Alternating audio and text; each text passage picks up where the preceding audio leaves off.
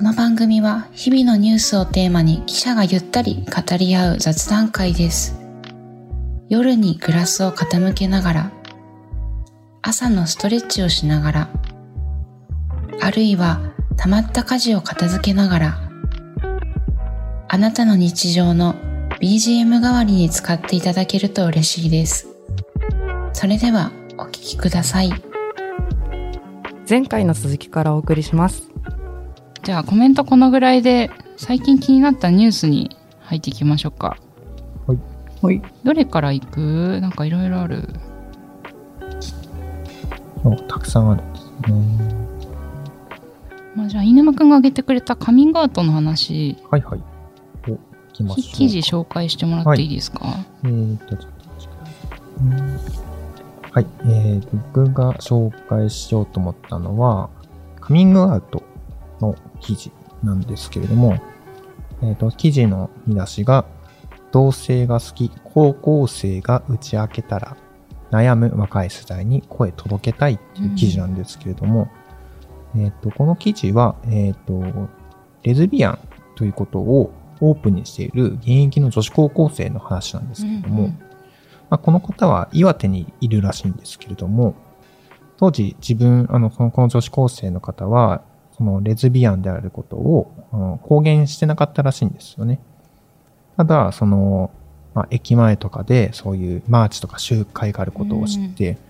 あ、こういう人がたくさんいるんだっていうふうなことを気づいたそうですね。で、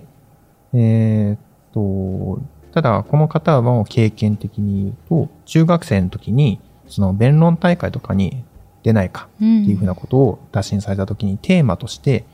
その、なんていうんですかね、えー性的少数者や多様性についての話をしようと思ったらしいんですけれども、うんで、えーその時に、なんか、止められたそうですね。なんかこういう話は、その、秘めてるべきなんだと。隠していけるべきなんだと。病気なんだよと言われたそうです。で、そういうことを言われたので、結局原稿を書き直して、で、うん違うテーマで出場したと。まあ、そういうふうなことがあったりとか、あとは、えーっとですね、なんかすごくこれ長い記事なんだよね。そうなんですよね。うんこの子が学校生活の中で、その友達にちょっと打ち明けたりとか、打ち明ける前にそういう LGBT がいることにについて話題が上がった時に、やっぱりどこかこう否定的というか、こう理解していないような反応が返ってきて、で、ちょっと自分もちょっと肩身が狭いみたいな。うんいうふうな思いに駆られていたそうですね。ただ、その子も、えーっと、駅前でやってるその集会だったりとかを見て、で、あ、こういうふうにたくさんいるんだっていうのに気づいて、で、自分からも今は発信するようになったそうで。で、今はもう自分でも活動もちょっとしていると。で、一番最後には、あの好きなものを好きって言える、それをいいねって認め合える社会になったらいいなっていうふうなことを言っていて、でやっぱこういうふうに、やっぱカミングアウトするっていうことはね、まだまだ日本の社会の中で難しいのかなっていうのをこう実感させられた記事だったりとかしましたね。で、あと同じようにちょっとカミングアウトの記事で、これもね、あのー、ヤフーのところとかで結構読まれていた記事だったんですけども、あの、フィギュアスケートの、あの、高橋成美さんっていう方が、まあ、あの、性的マイノリティであることを告白したと。いう記事なんかも結構読まれていたので、そういうちょっと、まあ、カミングアウトっていうところで、まあ、日本の社会の中でまだまだ生きづらいのかなっていうのを、ちょっと記事として、ちょっと上げてみました。うんなんか高橋さんは記事の中でその LGBT に当てはまらないえー性的指向とかジェンダーアイデンティティを持つクイア、えっと、Q っていうこ文字では書きますけど、クイアとか、まあ、アイデンティティが定まってないクエスチョニングうん。かなっていうことで、まあ、はっきりとは分からないんだけども30年間交際とかしたことがなくて、えースケートに夢中だったことはあるけど自分は何なのか模索していますっていうようなコメントを、えー、とされててこの記事結構ずっと読まれてますランキングみたいなのにうん。何日も。載ってたよねはい。うん自分自身は友達に打ち明けられたことが大学生ぐらいの時にあって、うん。正直、その当時、やっぱ全然そういう性的少数者のことに対して、僕は全然理解とか、なんというか、こう、及んでいなくて、うん。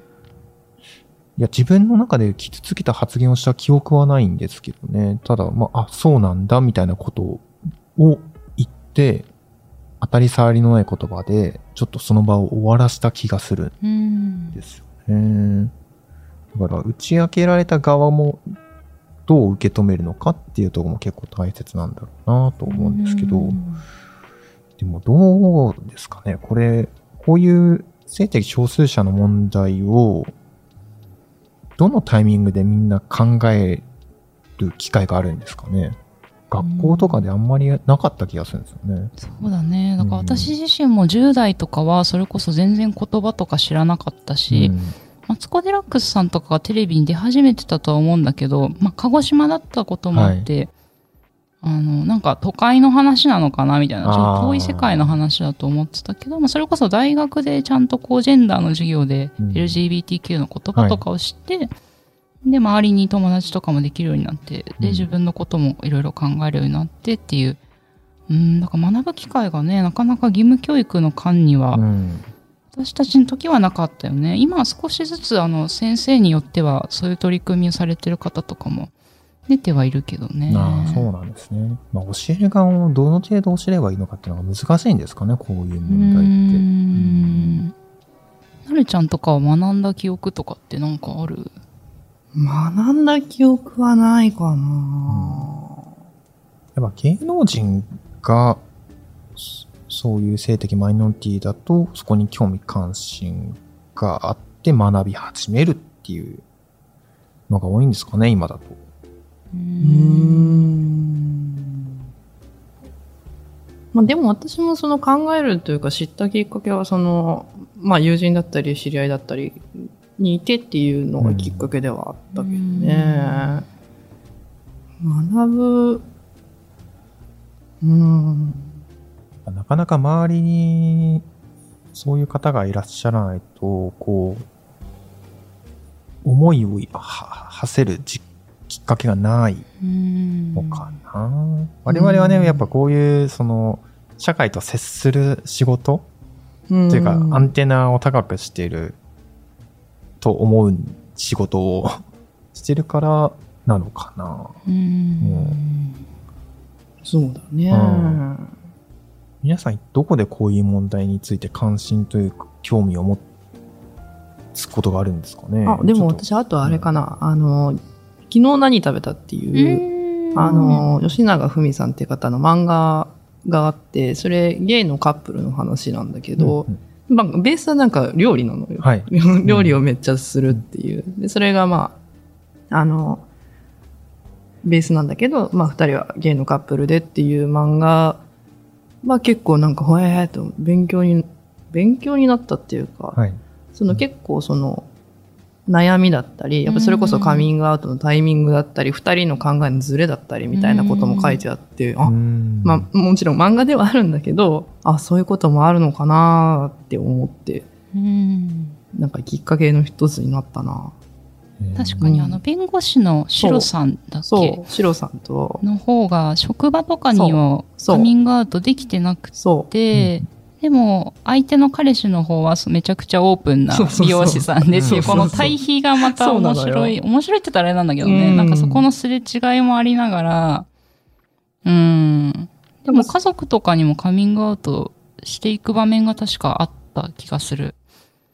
お母さんとかに言って。そう、てか知ってるんだけあど、みたいな。そうそうそうそう、その家族との、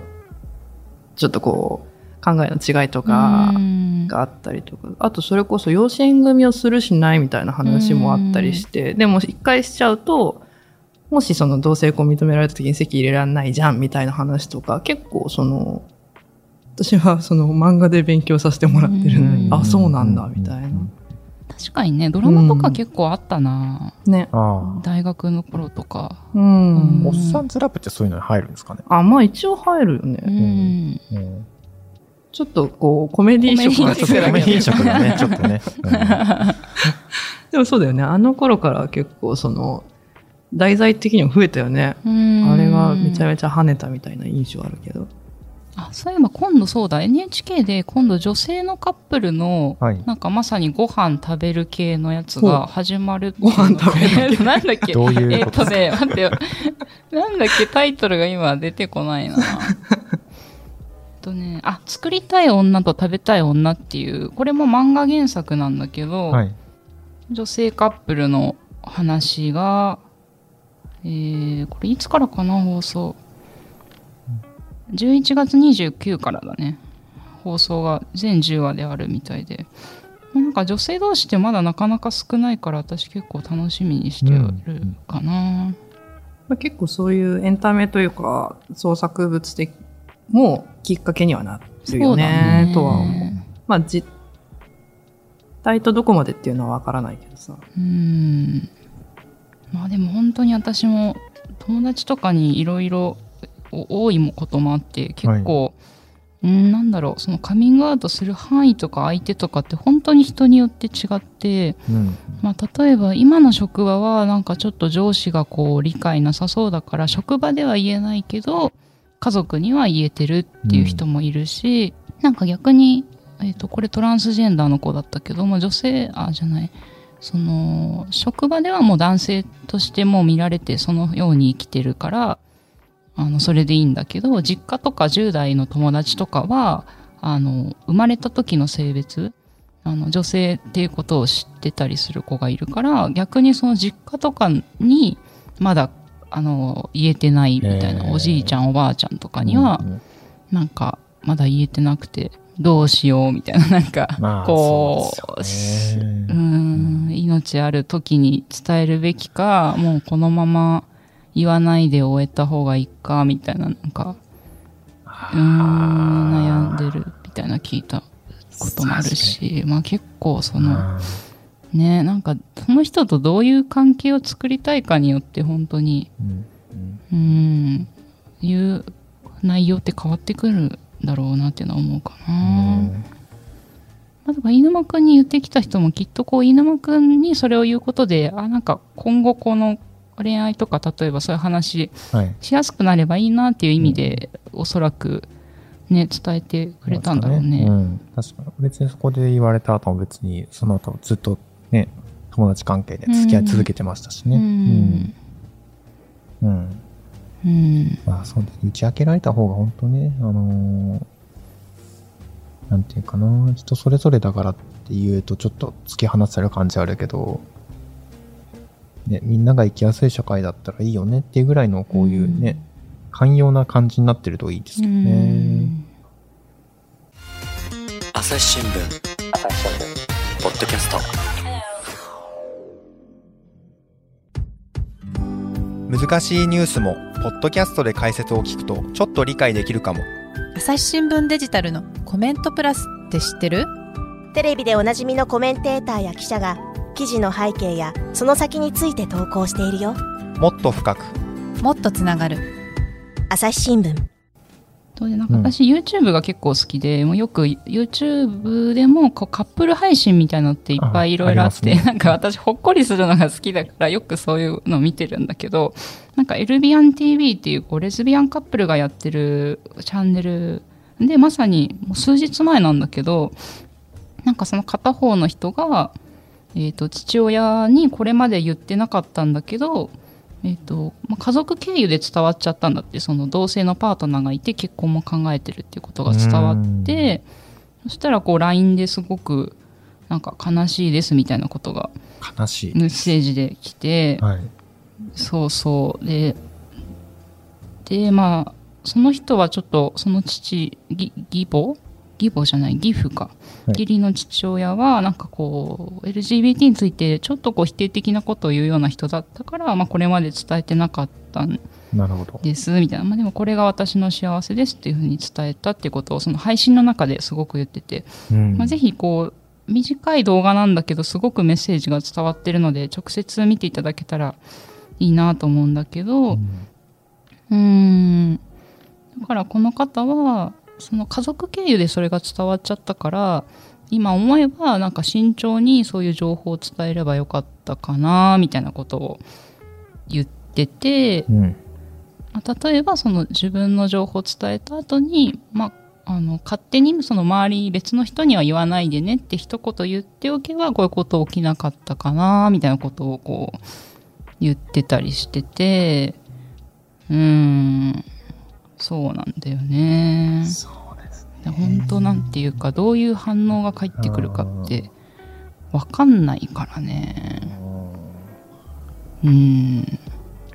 いつも結構ふざふざけたって言ったらあれだけど結構面白い配信をずっとやってて、はい。まあ、でも今回すごく真面目トーンだったからはい。どうしたんだろうと思って私も見たんだけどね。でもすごい真摯なメッセージだったかなその後、お父さんとの関係とかはどうなっていくんですかね？うん。既読スルーされたみたいに言ってたけど、まあ、今後どうなるかだよね。うん。まあでも、うんまた戻っちゃうけどやっぱりなんか学校とかである程度こういろんな性の人がいるよっていう情報は知りたかったかもなーそうですってね。うん。思うかなだからね、最近はね、スカート、スラックス、ね、うん選べるようになったりとかしてね、まあ、ちょっとね、そういうところを一つきっかけにね、意識できるような環境になればいいですけどね。うん。私自身も振り返れば多分はい10代の頃ってすごいもう異性愛前提と思ってたから世の中、はい。なんか傷つける発言とかそれこそ多分もやもやさせてたことってあったよなーっていうのすごい思うんだよね。なんか恋バナとかする時とかにさ、勝手に相手の性別決めちゃったりしてなんか好きな男の子いるのとかさ。うんそういうのもちょっとまあ情報を知っていればまた少し聞き方が違うかもだしねちょっと変えて変わっていくといいなって思うんだよね。うん、うんそんなとこかなそうですね。じゃあもう一個、ね、次はヘルプマークのニュースも結構、あのーあって、で、これが、えっと、歌手の椎名林檎さんのアルバムにつくグッズがヘルプマークに似ていると指摘されて、えー東京都が販売元に対応を求めましたということで、えーで、えっと結局ホームページ上でグッズのデザインを変更し CD の発売を延期すると発表しましたと。で、今なんか新しいグッズももう決まったみたいでデザインが。あ、そうなんですね。うん、でまだちょっと今放送日時点では、えっと、CD の発売日とかはまだ決まってないんだけど、えーそうだねとにかくグッズのデザインを変えましたとでまあ、えっと、ヘルプマークって、えっと、十字十字とハートが、えっと、赤の中で白く切り抜かれてるようなあのデザインで電車とかに乗ると結構あの見かけるんだなっていうのは私ニュースが気になってからよく見見目に入るようになったんだけど確かにそうですね。結構ね、駅とかポスターあるんだね。あるね。うんうんうんうんそうそう。で、まあそれは、あと外見では分かりにくい障害とか、えー疾病のある人たちがバックにつけるヘルプマークなんだけど、まあそれとデザインが似てるっていうことで、えっ、と、批判を浴びていて、今回変更になりましたっていうニュースだったよね。そうですね。あんまりこういうマークのことを知らない人も結構いるかもしれない。うん今回の騒動はって初めて知る人も多いでしょうね、きっとね。そうだね。まあね SNS 中心にやっぱ結構批判が多く上がっていたんですけど、なんかな、あまりこういうことを炎上みたいな感じで捉え、炎上みたいな感じにしないでほしいなっていう気持ちもちょっとあるんですよね。なんというかこう、うん、なんていうのかな、難しいな、言い方が。うん、確かにこれ、あの、困ってる人がいて変えた方がいいっていう風な気持ちはありますけど、うんだからといってこれをそのこんなもの作りやがってみたいな感じのなんか攻撃性を持った言葉で伝えるっていうのはちょっと落ち着いてほしいなっっていう気持ちがちょっとありますかね。冷静な批判というか変えた方がいいんじゃないっていう風な言葉が高まって変わるみたいなそういう風な社会になったなって思ったのがこの問題でしたね、僕は。ううんれこそ私ツイッターちゃんと見てなかったけど、はいまあ結構いろんな言葉が飛び交ってたのかなこれに関してそうですね。なんだったかな。まあでも炎上っていう言葉は今回記事では使ってはないのかな多分うちの記事では使ってましたっけ？使ってなないいと思う、ね。まあ、炎上っていろんなね中身があるからねね。実際、ね。本当にこう今回のようになんていうかうん建設的な批判である時もあれば、はい。なんか誹謗中傷だったりすることもあって。うんうん。うん。まあ、でも私こうヘルプマーク自体は知ってたしなんかつけてる人も街で見かけてはいたと思うけどあんまり詳しくあのどういう思いでそれを使ってる人がいるのかっていうのはあの知らなかったので、まあ、今回、うん本当これをきっかけに、なんかね東京都のホームページとかも結構情報が載ってるし、うん。うん、なんか学ぶことができたのは、うん。あの良かったのかなっていう気はしてます。確かにそうですね。注目が集まって本当に困っている人が助けというかね、うん。日常生活の中で助けを求めることができるようなことになったのは本当にいい。うんきっかけにはなった。ううんんなんか私は朝デジで、えっとこれも記事になってたのが、えっと31歳で余命宣告でも優先席で怒鳴られたヘルプマークの意味っていう記事で、はい。えっとこれ三重県に住む田中さんっていう方が、えー医師から余命を宣告されて、えーでそのヘルプマークを使い始めたことをあの話で書いてる話なんですけど、うん、だからそのヘルプマーク使う前はあのすごくこう病気で通勤が辛いので優先席に座ったりしてたそうなんですけどなんか若いのに優先席に座って恥ずかしくないんかっていうふうに怒られてしまったりとか、うん。まあやっぱりね見た目でわからないからそういう、うん、言葉をかけてくる人もいたそうなんですけど、はい。まあ、その後ヘルプマークをつけるようになったら、えっと満員電車でこのマークを見た男性から、えっと困ったら声をかけるんだよっていうふうにあの声をかけられてそうで病気について詳しくは聞かれなかったんだけど、まあ、その気遣いとかでそれでも頼っていいと信じさせてくれるこの一言はい。に、あのーこれ鍵括弧で、えっと、その日は一日笑って生きられましたっていうふうにあの、うんおっしゃっていて、ね、なんかそういうふうに困ったら声かけるんだよって一言くれたことがすごく心に刺さって、で、まあそれヘルプマークがあったおかげだったっていうことを。書いてらっしゃって、本当ね、一つのマークだけど、あるなし、本当違うんだなっていうのは、改めてなんか感じ考えさせられた記事でしたねこれ。うんかそれまで正直私お守りみたいなものなのかなと思ってこうどういう具体的効果があるのかなとも思ったりしてたんだけど人によってはねこういうふうに本当に実際声かけてくれたり助けてくれたりする人もいるっていうことなんでに。うん。うんそういうマークなんだよっていうのが今回のきっかけにまた広がるといいよね。うんそうですね。うんうんそんなところでしょうか。そうだね。じゃあ次。はい次は、今のあれじゃん。か あの、犬間くんと一緒じゃん。確かにちょっとこうなってくるな。ちょっともうちょっとどうしたらいいんだろうじゃあつなぎ次。つなぎが。助けて。好き。うんじゃあ次、シンプルでいいよ。うん。次は、えっと、就活系の話で。おえっと、これ、お話はつきませんが、続きは次回お送りします。